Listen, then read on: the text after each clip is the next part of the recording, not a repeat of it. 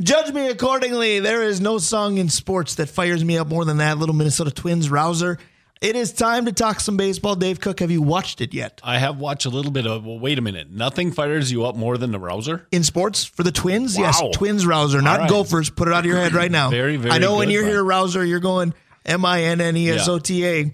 Ski-U-Mah this. Give me the Twins. All right. So, um, yeah, we've had a chance to watch a little bit here and there. We saw Ober the other day pitch, uh, pitch actually a really, a really solid inning, and we saw Correa talking to second base umpires and getting base hits and jumping back in the box and all that stuff. It has been fun to see on TV. It's been fun to read about on Twitter. It's got to be great to see live. Fun to read on on Twins Daily. And we talked a little bit about do overs in the first segment today. If we could change outcomes of games, we can't do that. But Dave Cook, we got a do over. You remember last weekend we wanted to talk to Nick Nelson, but he was literally in transit and the sound quality was less than good. Yeah, we get a do over. We best. get a do over with him today. Nick Nelson of Twins Daily. Good morning. How are things in sunny Florida?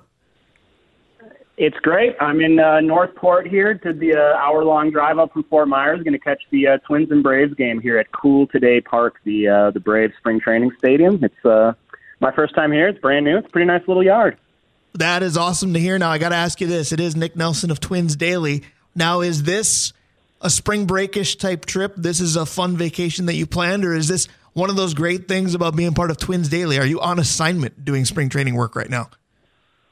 Uh, a little bit of both. You know, it's it's hard to call it a vacation completely because it's you know I'm getting up and going down to the stadium and uh, and doing the press thing every day. So um, it's a little bit of a grind, but it's hard to complain. You know, it's beautiful weather and baseball, and uh, spring training, everyone's in a pretty pretty good laid back mood. So uh, so it's it's not it's not as stressful I think as covering regular season games. Well, and I would think most of us coming down from the snow globe that has been Minnesota this winter, if you get down to Florida for spring training, you are in a very good mood. Nick Nelson, I'm going to start with a home run question and then make it easier as we go. The last segment we had, we play a game of buy or sell. And the last question or statement that I posed was buy or sell that you feel that the Minnesota Twins should be the favorite in the American League Central. We had one hardcore sell, one hardcore buy, and me kind of being the fence rider as I usually am. What do you think on that statement? I'm buying, uh, and it's not necessarily because I'm super high on the Twins, although I think that they have a pretty good team this year and are, are well equipped with their depth to sort of navigate some of the the things that are bound to come up injury wise. Uh, but really, it's more that I'm just not impressed by the rest of the division. Uh, the Twins had an extremely active off season, and no one else really did much of anything. You know, the defending champion Guardians went and got Josh Bell, which was a nice signing, but uh, they didn't really do anything else, uh, and they weren't great last year. You know, they managed to win in a division where the Twins kind of uh, got hit by catastrophic injuries and, and couldn't hang. Um, and the White Sox really didn't do very much either. So I think I think the Twins should be looked at as favorites just because they did so much more in the offseason to to improve upon their team. And I think they would have won the division last year if not for, like I said, just a catastrophic level of injuries. I certainly can respect that and agree with it. For the record, one of our hardcore sells was just because he said, Well, this is Minnesota sports. I know better than to get excited about anything. but excited doesn't always mean good. You know, on Twitter especially, that Minnesota fans get excited both in positive and negative at the mere drop of a hat. How about the drop of a grand slam? Emilio Pagan wasn't good last year. He's still here and he got torched in an outing yesterday, and the reactions, as we expected, came down. Can Emilio Pagan right his own ship, or are we just going through the motions before he's gone? Uh, the Twins seem to believe so. I mean, the stuff is legit. If you believe the reports during the offseason, they actually got a fair amount of trade interest. I do know that if you look at you know some of the the stuff metrics, some of these uh, these measurements that are kind of in, really looking at how the balls move, the spin, um, you know how they differentiate from each other and how they're difficult to hit. He rates really well in those, which you know he has a, a good splitter and he has a really hard fastball. It's just been an execution thing for him, and it was again yesterday. There's just too many pitches left out over the middle of the plate. Uh, obviously, that's something the Twins are working on. He pitched pretty well down the stretch last year. Not that anyone really cared at that point. Uh, so he's going to look to build on that. I, I wouldn't make much out of a, a spring, a clunky spring outing, but it's not the most auspicious um, thing to happen.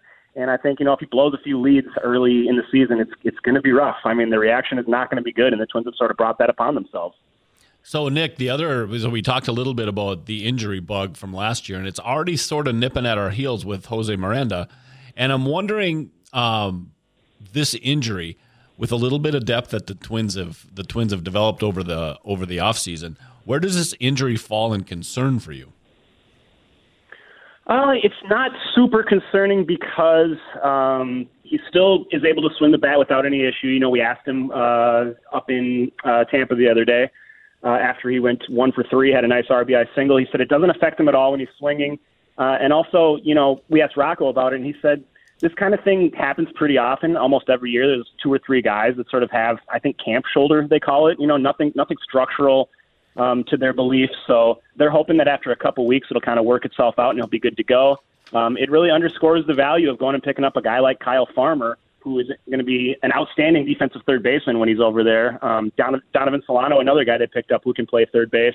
So they do have some options there, but obviously, you know, having Miranda's bat at third base and being able to put someone else at DH or first is, is very valuable. So um, we'll see if this clears up. They've got a little time before opening day, um, but it'll definitely be worth keeping a close eye on.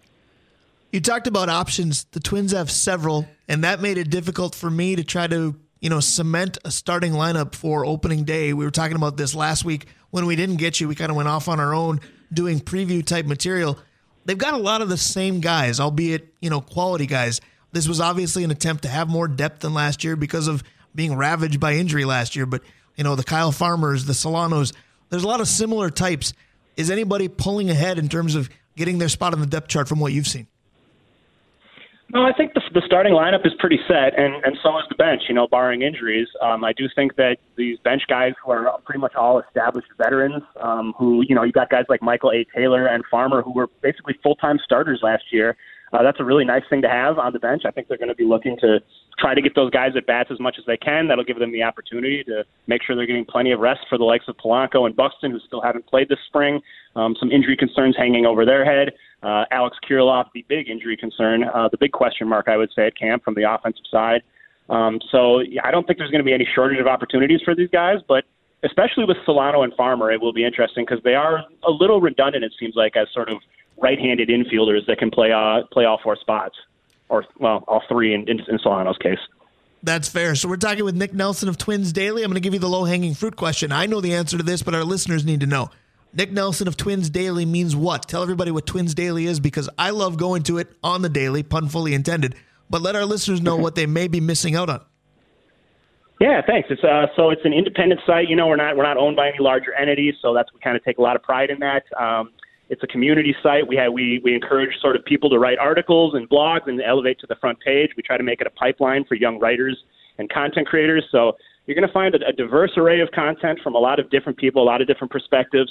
And you know, we also try to blend in a little bit more of a, the professional side coming down here and covering games as press. So uh, you get a little bit of everything. If you like to read about the Twins, if you like to write about the Twins, I highly recommend uh, coming by and getting started. We have a lot of um, writers who are making pretty good money writing for the site because we, we, we distribute all, all funds that are earned from ads on their articles back to them. So um, it's a cool opportunity to make a little money on a side hustle if you if you like writing about baseball. Absolutely, golden opportunity there. Dave Cook, you motioned towards me. They said young writers. I'm not eligible. Young is not something I would use to describe me or you. all kinds. You don't have to be young. Fair enough. I was going to say you're, and you're, you are young. You're talking right. to one guy who's 44 next. Well, I didn't even say next month because that would be wrong. In a few weeks, and one guy who turned 55 last weekend. So the You're 50 kid. the 55 year old in the mix has a question. Go ahead. Yeah, no, and you mentioned him earlier. I want to know um, how you've seen what you've seen of Kirilloff because I think he's the key to this whole thing. If he can play first, that settles the lineup down. Without, then you're right. You've you've got the the uh, the new guys that are going to have to play. Yeah, you know, honestly, I haven't seen much of him at all. He's around. I've seen him in the clubhouse a couple times. I know he's been taking some batting practice. I haven't personally seen him swing the bat, um, and I don't get the sense that he's anywhere close to playing in a game. So that that's one thing that struck me down here is I'm increasingly starting to think that if that doesn't change soon, he might be slated to uh, start late, maybe hang an extended spring. Um, you know, I don't think they want to send him to AAA. If he's healthy, he's he can he can hit. I mean, he's shown that. It's just uh, he went underwent a pretty serious wrist uh, surgery during the off season uh, kind of a last ditch effort with with this tremendously problematic wrist that he's been dealing with. So that's kind of the key question to me, and I do wonder if this late Solano signing, you know, a guy who can play first base as sort of his main position, was sort of fueled by where they feel Kirilloff is at and where they feel he's going to be at the start of the season. All right, Nick, there's one more thing, and it's a large topic that I want to talk about because we've talked about players added. The one we didn't bring up was Joey Gallo. It sounded like a defense found a loophole in the shift rules against Joey recently here. And then to that end, all these new rules. You've seen games with pitch clocks. You've seen violations. You've seen the shift no longer. How different does baseball look? Because I've got tickets to the home opener, but I won't see it as intimately per se until then. How does it look? And is it different enough for a casual to love it? And is it the same enough where purists aren't going to be mad? I think everyone. I don't think anyone's going to notice it very much at all after a couple of weeks. Honestly, I barely notice it. Um, you know, players are definitely moving with more intention. There's less kind of like dawdling around and all this stuff, but it's it, it's all the same amount of action. It's just happening faster. It seems like people are moving with more intention. They're getting the ball. They're throwing it. You know, batters are getting in the box. I'll tell you that none of the players down here, and certainly none of the coaches, seem to have a problem with it. Rocco is a big fan of the pitch clock. Um, the shift ban will be interesting. I'll be interested to see the impact on guys like Kepler and Gallo, as you mentioned, um, and also kind of interested in some of the defensive implications. One thing that we talked to Carlos Correa after his debut the other day, and you know, one thing that he said he's going to have to kind of get used to and, and and adapt to is he can't put his heels in the grass anymore. He's a guy that likes to play really deep at shortstop and take advantage of his arm uh, in order to increase his range. And you know, one of the stipulations of this rule is you can't stand in the grass anymore. So there are some sort of subtle things like that that I think will come into play and, and have an effect on on the games. I can appreciate that. I know I said I had one more topic, but as you know, any good journalist sneaks another one in. I'm going to go with my coming. I'm going to go with my version of the starting five, and you tell me which member of this rotation you think is the most important. Because Kenta Maeda's on his way back. Sonny Gray is the vet. Tyler Mahle was the acquisition with the shoulder issue. Pablo Lopez is going to get the Luis Arraez comparison throughout. And then, you know, Joe Ryan was their best pitcher last year. Who's most important of those five? I think I have to go with Mahle, um, just because he might have the most upside of that group, but he certainly has the widest range of outcomes, right? I mean, he could be a borderline number one starter, which the Twins really, really need. You know, they've got this mix of sort of two and three guys, which is not bad, but you want a sort of guy that you would trust in a game one playoff scenario.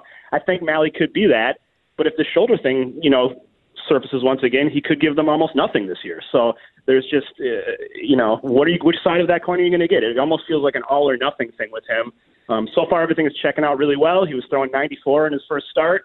Uh, said he was feeling really good, but it's a little hard to take at face value because he never he last year when this was happening he said well nothing hurts or anything like that he sort of seemed mystified no one seemed to know what was going on i think that mystery around his situation is is what creates a lot of that ambiguity and uncertainty but uh, if he can get back to the level he was pitching at before the twins acquired him i think he's going to be a huge huge factor on this rotation all right, you said keep them coming, so don't threaten me with a good time. One final question. Since I started with the starters, I'm going to close with the closer or closers. Last year it was where's the opponent at in the batting order, and if it's late, we bring Duran in when the meat of the order is due up. Are we going to do that again? Do you think, or this is going to be Duran gets the night? That's it. I think they will continue to go that way. I think that's a big part of the reason they went and got Jorge Lopez, maybe so they can use him in more of that traditional closer role. Uh, of course, he, like Mahle, is another guy who's a bit of a question mark because he didn't pitch very well for the Twins after he came over last year. Um, he pitched the other day, and his velocity was good. He seemed surprised by how good his velocity was, actually. Like he almost expected it to, to be a little lower. Um, but velocity is not the big question with him. It's more command. You know, can he can he work over the inside without hitting guys in the elbow? Uh, can he get those those curveballs to land where he wants him to? You know, I think he was commanding the ball really well uh, in the first half with the Orioles, and really poorly after the Twins acquired him. So um, I think he's he's he's the X factor in that bullpen to me. You know, as long as Duran is healthy, he's going to be a monster. But they need some guys that can that can help him out, that can maybe pitch the ninth inning and allow him to pitch earlier in those big spots, and and sort of uh, ease some of the burden that he takes because last year he really had to he really had to take a lot of it on because there wasn't much, especially in the first half, to help him out. Nick Nelson of Twins Daily, I love the fact that you are one text away for me. Your availability mm-hmm. is top notch. This content is top notch. Speaking of content, one more time, Twins Daily, where can they find it and what can they find? TwinsDaily.com. We're covering spring training live on site right now, and we'll have all kinds of season preview stuff going on up until the season, and then uh, great place for conversations. Come, come create an account uh, and start commenting, and and even creating some content if you like to. Love that idea, Nick Nelson. You said great place for conversations. Conversations with you, second to none. We appreciate it. I'll tell you what, I'm going to hit you up again and again. And uh, happy baseball, man. Spring training's here. The regular stuff will be here shortly. Sounds good. It's always a pleasure. Thanks, guys. Appreciate it. Nick Nelson of Twins Daily talking baseball. Spring training is here. Everybody loving it. Everybody's excited for the Twins season. But of course, it is hockey time, basketball time, plenty of high school, college sports. We're going to draw lines around all of it when we come back. Stick around. Back here on the Northland Sports page, another song I like way too much, some blurred lines. Normally we do a segment called Drawing Lines, and we will, courtesy of Roll Architecture Studio. He is the OG among our sponsors. But with so much going on in the sports world this time of year in particular, drawing lines is one thing. They get a little blurred because no matter what sport you like, we got something for you. So the lines are all over, Dave Cook. Yeah, that's 100% true. We've got uh, some crazy movement in the NHL. We've had some real interesting uh, movement in the last month in the NBA, like Right. crazy. You can go from seventh to fifth to twelfth in three losses. And obviously, combine this week. The the baseball season's about to start. But I think the craziest move in the last well, crazy. It's how how about impactful is Lindsay Whalen's deal in the cities. Right. And again, what happened and will we ever know it? Because the Gopher season on the women's side, we've talked about how bad it's been on the men's side. It wasn't much better on the women's side. They went one and done in the Big Ten tournament. A column came out about Lindsay's got to right the ship or she's going to be done soon. Then it turned out that she resigned the next day. There's a lot of mystery of she's a legend in Minnesota lore in sports, specifically in basketball, obviously, but in sport in general there's a lot of speculation of was she going to get fired and it became a resignation to save face? Was there a disagreement on something that became a rapid resignation? We don't know. Will we ever know? No, I don't. Th- well, maybe, but it'll be a while. You know, here's here's the thing about coaching, and and if this is your first time hearing this, good. And if you've heard it over and over, you say it. Um, great players very very seldom make great coaches. Because the game came too easy to him. Correct. Ted Williams, they used to say in in uh, Texas. So he was manager for the first round of the Texas Rangers, and he would berate hitters because they couldn't tell, tell the difference between a fastball and a slider. Well, kind of the only guy who could ever do that was Ted Williams. Right. And if you look at basketball, because obviously with Lindsay you do, but you can go to the NBA and say Kevin McHale coached in the NBA. He was okay. He was okay. Not great at all. And yet he was an effort guy too. Larry Bird was kind of the exception to the rule. He did a lot of good things, but then eventually went front office bound as well. Magic Johnson tried it, it didn't work. Yep. Kurt Rambis tried it. Let's not go there. Mike Singletary in the NFL. I mean, guys that the those top end guys so often struggle as head coaches because again, they don't understand why the fifth guy on the roster can't do what they could do. And I wonder if Lindsay had players that I mean, what was her greatest strength? I would say being organized in terms of being an orchestrator on the floor. I would think That that, would echo to being an organized coach and having that extra grit. But maybe it didn't echo. But maybe it did, and she had players that were missing that. And so she's they can pass, they can shoot. They're all, you know, Miss Minnesota candidates. And when it comes down to it, it's the same problem the Gopher hockey team had for years, is that they needed the grit grind people grind people, and their coach was a grit grind, but everybody they brought in was talent first. Well, the part that I wondered is was it the downgrade in level? Because yes, Lindsay's a legendary gopher, without question. That Final Four team that did happen on She's the on the women's Mount side. Rushmore, in our opinion. Without question. But she spent a lot of time with professionals. And maybe she'd be a great coach for the Lynx. I jokingly said this to you on Thursday, but maybe it's not a joke. Cheryl Reeve's been phenomenal. I get the feeling Cheryl Reeve is phenomenal anywhere she goes. Could they switch at some point? If the Gophers said, hey, Cheryl, we'll give you all the money in the world, this wouldn't happen because she literally runs the Lynx, in my opinion. But would Lindsay be better served to be a WNBA coach? And Cheryl could resonate better with college players. the in, the intensity Cheryl Reeves coach Cheryl Reeve coaches with. Um, I don't know if that trans translate in today's. One way to find out. Yeah, yeah. There's no doubt. I just found it interesting the list of coaches that they might be interested in having um, as a new Gopher coach. I mean, it's always interesting to see that um, because you've got all these. Well, the answer's already in the state of South Dakota, but go ahead. Well, but I've heard a lot of things about the Marquette coach. True. A lot of things about the Marquette coach. Um, and in fact, one of the statements I read it to you said, "Hey, you know, they're going to probably have to throw more than one hundred fifty thousand dollars at this person." Well, duh. PJ could find one hundred and fifty thousand dollars in his couch cushions. They uh, they need to pony up for a women's coach, and and that means let's pay the person. Well, and I think you're running into the same obstacles that the men's side would. How attractive of a job is it? You know, you're looking at it going, they haven't had success in a long time. If they can't even keep their most legendary player happy, who's chomping at the bit to go there? I think it is going to be a bit of a struggle. Speaking of basketball on the girls' side, great playoff action at Hermantown today. Hermantown is the neutral site for seven AA teams. Marshall, Esko, Proctor, you know, the Pequots, the Crosbys, the cream of the crop in smaller school Section 7 basketball is all in Hermantown today. Okay, so another place we could have been with the show today then because Right. that would have been a lot of fun. I was going to say we need to do more traveling in March, although we'll be at the state hockey tournament here this week. Again, Wednesday morning at 11, Hermantown will face Luverne in the opening round. Seating's out for state today. Seating's out for boys basketball today. Section 7 4A. Boy, I could have bumped in with We Are Family because we just saw Easton Andover in hockey. If it goes to chalk, you're going to see it as a section final in basketball on the boys' side too. Andover 1, Duluth East 2, Cambridge 3, Blaine 4, Anoka 5, Forest Lake 6, Centennial 7, Coon Rapids 8. What that means is Rhett McDonald's team is the two seed. His father's team in Cambridge is the three. By chalk, that's a semi. Rhett's younger brother Kyle coaches Forest Lake. He's at six. He plays his dad in round one. Wow. yeah, no doubt. Uh, bragging rights. You know I don't want to be is Kaylee. Kaylee is his daughter, Mike's daughter. uh, the uh, the bragging rights are going to be pretty intense in the McDonald family. Eh? Um, I I just think that um, you know basketball up here is so many hockey guys that um, this basketball tournament, the whole run, really sometimes gets short shrifted up here. Right. and it it shouldn't. Here's a question for you on the Gopher zone. We just talked about high school.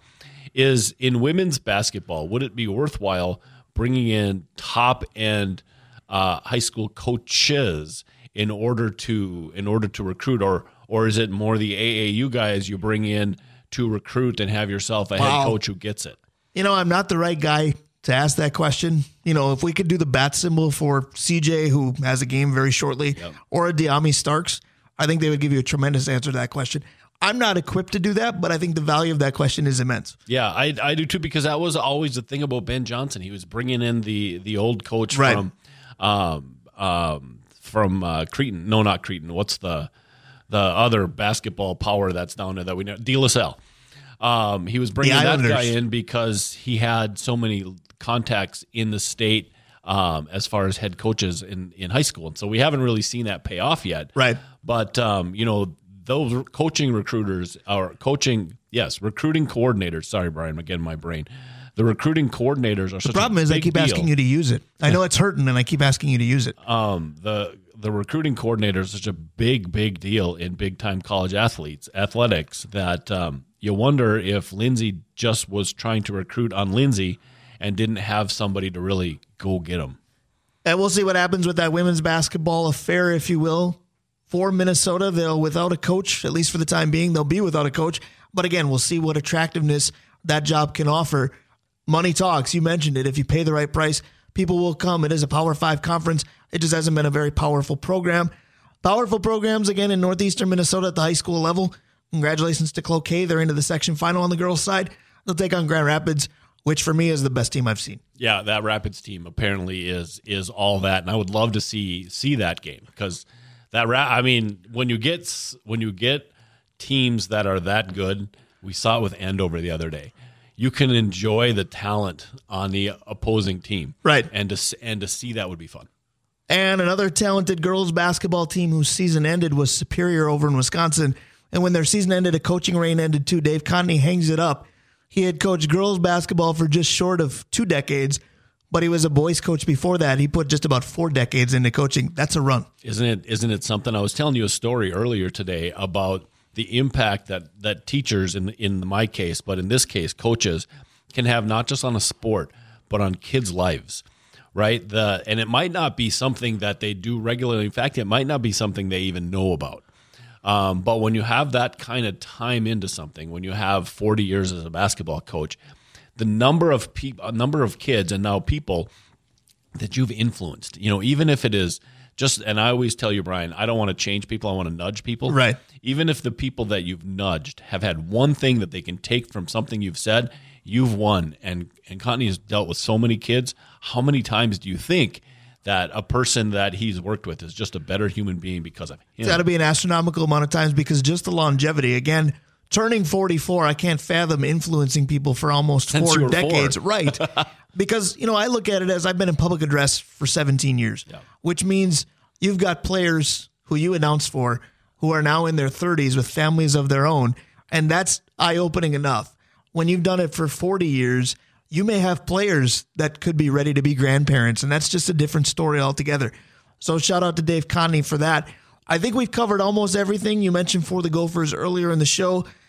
Osuma, Isaac Osuma, who I called Asuma before I got to watch him play this year, mainly because I went to Lester Park with a family full of Asumas. So you made an Asuma. But it is Osuma. I got I got corrected before I took to the mic, which is good.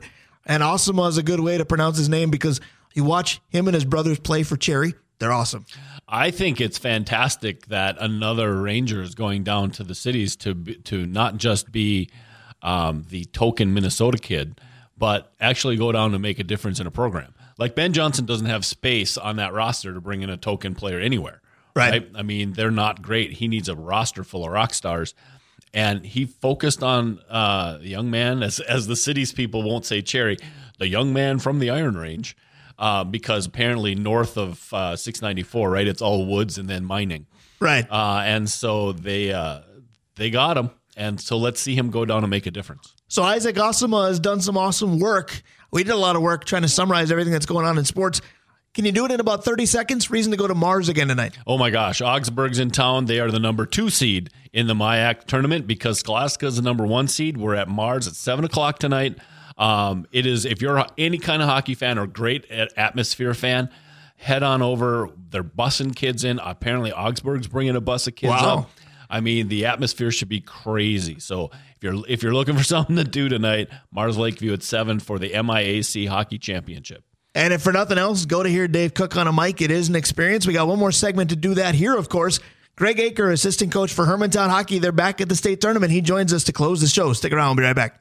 We are all friends here. Thanks, Brittany. Brian Prudhomme, Dave Cook. We're back on the Northland Sports Page. Little oops, I did it again. Could be a fun theme song for the Hermantown Hawks because they've certainly dealt with some comments they shouldn't have, but they've certainly been celebrated as well because their dominant run continues. They're back at the state tournament starting Wednesday morning, opening the tournament 11 a.m. against Luverne. Yeah, it, dominant run is right, Brian, but they had to earn it through their Yes. through their section this year, and so when the, we decided music, "Oops, I Did It Again" was there because, gosh, you know what?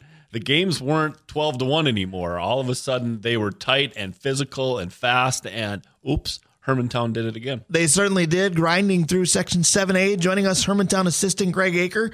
Fresh out of practice this morning. Good morning to you, Greg, and how were the boys this morning? Ah, good morning, fellas. Thanks for having me on. Um, yeah, just uh, just good to get out there on a Saturday. Pretty quick skate today. Normally practices are about an hour and a half, but it was just uh, just a quick hour. Did some special team stuff and got the legs moving, but uh, getting better as it goes with Wednesday approaching quickly. So let's talk about the section playoffs that Dave mentioned. It was a much more difficult task to get through. All in all, the semifinal game was probably the better game, if you will. Rockridge played well, but were you a little bit surprised at what Hibbing did because they tried to provide a blueprint defensively of how to slow you guys down? Yeah, um, the you know I kind of I kind of tell the guys it's um, it's not a bad thing to be battle tested. Um, you kind of mentioned it, you know, before you introduced me on that. Uh, you know, the last few years, it's not that it's been easy, but uh, the scores have been lopsided, and it's almost not to say that doubt creeps in, in in tight games, but it's almost to the expectation that you know these games, you know, at, at times shouldn't be competitive. When I, I really think Section Seven, when teams play the way they can, um, you know, you saw it on Monday, and then you saw it again on Wednesday. If teams hang around, all of a sudden, then it's like we got to buckle up, and here we go. Um, you know, as far as Hibbing was concerned, they had a good game plan. Uh, tried to trap the neutral zone a little bit, uh, keep shots to the outside. You get decent goaltender play, and you know you're a you're a bounce away from being on the losing side of one of those. So um, was definitely feeling the pressure of those moments, no doubt. And then Rockridge kind of mimicked that um, on Wednesday. So two two close games, and you know I try to tell people that those are the best things for us moving forward. Um, just because you're in those situations where, again, um, you really have to battle it out. You gave the right term using battle tested. I got to talk about a guy who got you through those battles. We all know about Kate Kahansky, Dallas View, George Peterson. The list goes on and on. But a gentleman by the name of Aaron Evian, I'm going to tell you this, Greg Aker. The number one thing I knew about him is he's the guy on your roster that I have to have somebody repeat the pronunciation because of the spelling over and over again. But Aaron Evian, I said there's there's no Section Seven All Tournament team, but if there was, it starts with him. What got into him?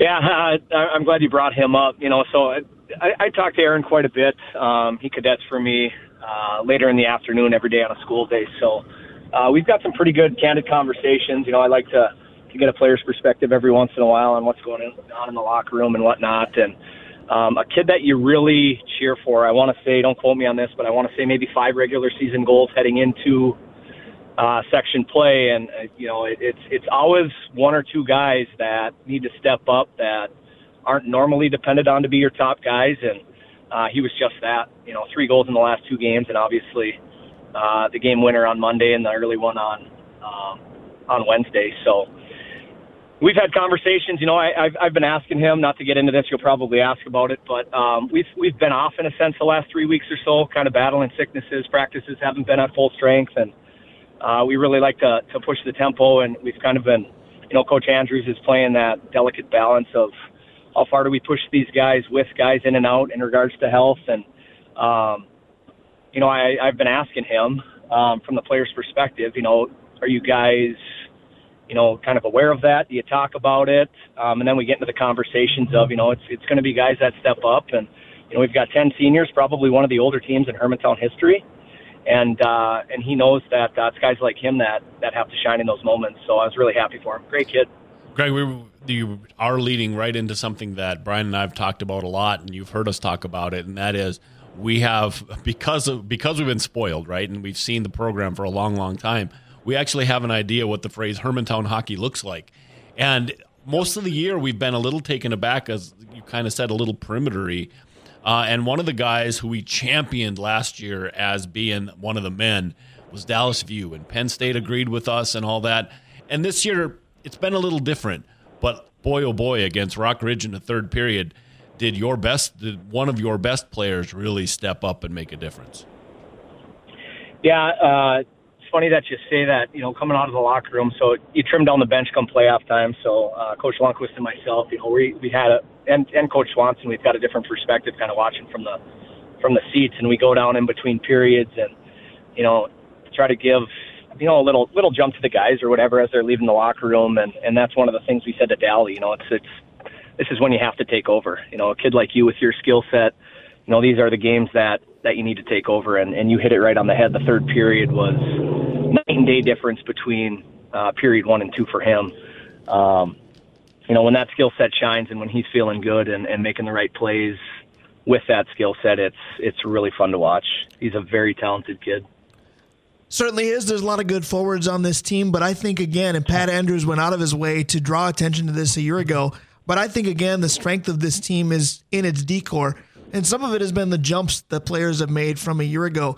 You know, George Peterson, we knew about. I mentioned that. Esther Brooks, to me, the difference between last year and this year is pretty phenomenal. Henry Peterson being healthy is a nice break. Drew Nelson's been very, very good. Nolan Barker, to me, from this year to last, it's uncanny. Can you talk about the jump there? Uh, with Barker specifically? Yes. Uh, yeah, Nolan. Um, another great example, and, and you, you hit it on the head again with just just the overall strength of our D corps. Um, you know, you you play against top forwards on other teams throughout the year, and and not that you take it for granted, but you know, all of a sudden you're on the winning end of a hockey game where you know the opposing team scores two or three goals, and you're realistically thinking, you know, these are the top forwards in the state of Minnesota uh, that you're playing against, and you know, some other teams defensively is. Um, you know, it's one it's it's one of those things that um, I guess from the back end you you come to expect just because they have been so rock steady. Nolan specifically, um, when he plays with confidence, he's a big, strong kid. Uh, Coach Lundquist and I were talking at practice today when we were doing power play stuff. You know, he hits, you know, one-time shots as good as anybody that we've seen in high school. He's just a big, strong kid, and when he's playing with confidence, um, he's one of those kind of shut down D men because of his size and strength. And uh, again, one of those kids, one of the nicest kids you'll ever meet. Very soft spoken, always uplifting, tries to pick his teammates up, and at times we don't always have that vocal leadership piece. You know, guys tend to lead by example, but Barks is one of those guys that um, he's not hesitant to to tell a teammate um, that they're doing a good job, and that's awesome because he's a, a another example of a of a really nice kid. But yeah, a lot of guys have you know jumped into roles that you know, maybe they didn't expect. Uh, you know, the elephant in the room obviously is the three guys leaving early, and all of a sudden, you know, you just have to fill that vacuum, and guys have done it. Um, you know, and we we try to stress that, and Coach Andrews tries to stress to these guys that, you know, overall, the overall body of work, you know, coming into the season, thinking this team, you know, going into the state tournament at, I think we're 25, 2 and 1. Um, you know, it just speaks to what everyone has done throughout the year and, and guys have assumed roles that, that they weren't used to and they've excelled in them. So proud of the guys for sure. I don't think there's any question about that. There's plenty of reason to be proud of these guys. I'm going to give you one more that to me made a jump, maybe from one year to the next, or maybe even from two years ago, because Sam Swenson for me made one of the pivotal plays to set up that first goal of the section final. Mm-hmm. And the only reason I knew who Sam Swenson was going into the recent seasons was nobody wants to talk about the COVID year where you played Dodge County with, you know, basically a junior varsity team. But even in that game, you know, we know how good Zam Plante was trying to take a team on his back in that game but his cohort is Batman and Robin, the Robin, if you will, for me was Sam Swenson. Now we're seeing it. What do you make of his game? Yeah, Swenner's um, he's he's got very effortless speed, and I think that takes a lot of uh, opponents by surprise. He's just got an effortless stride.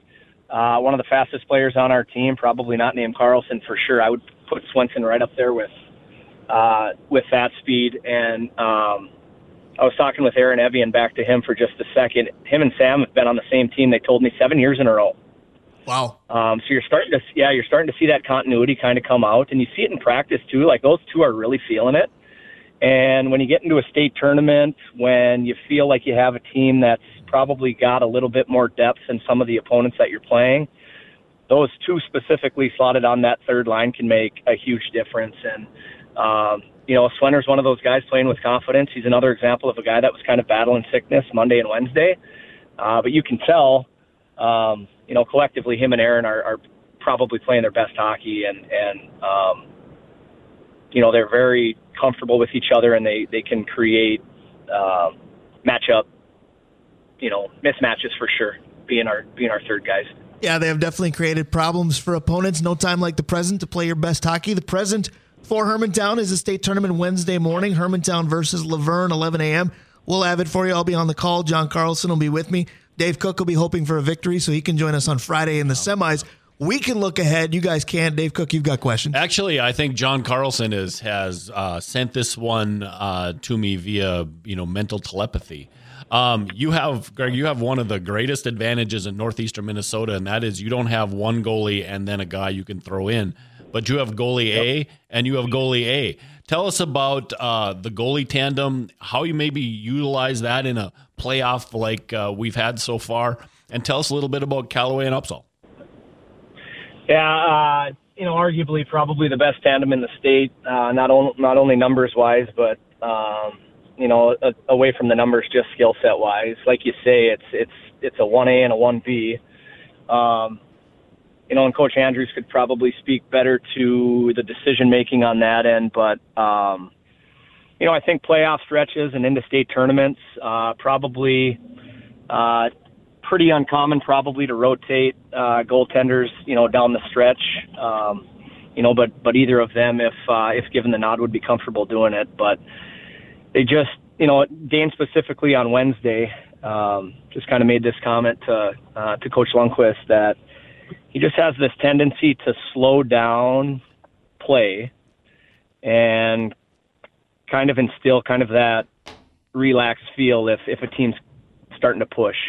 Um, you know, he would cover pucks, he would end line rushes, and he just kind of plays with such confidence. But at the same time, it's it's just this casualness to his game, and and and you know, you won't find a a better competitor between those two, uh, pushing each other competitively and then you know it, it showcases you know for all three periods that it just it you never panic with the guy back there. You know, I uh, they had a breakaway. I can't remember what period it was, second period maybe.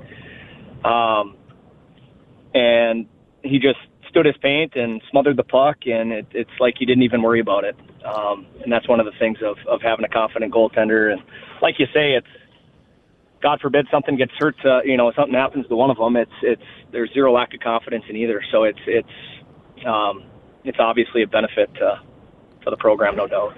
Certainly is. Meanwhile, we're talking with Greg Aker, the assistant coach for Hermantown Hockey. Hermantown again to the state tournament Wednesday morning.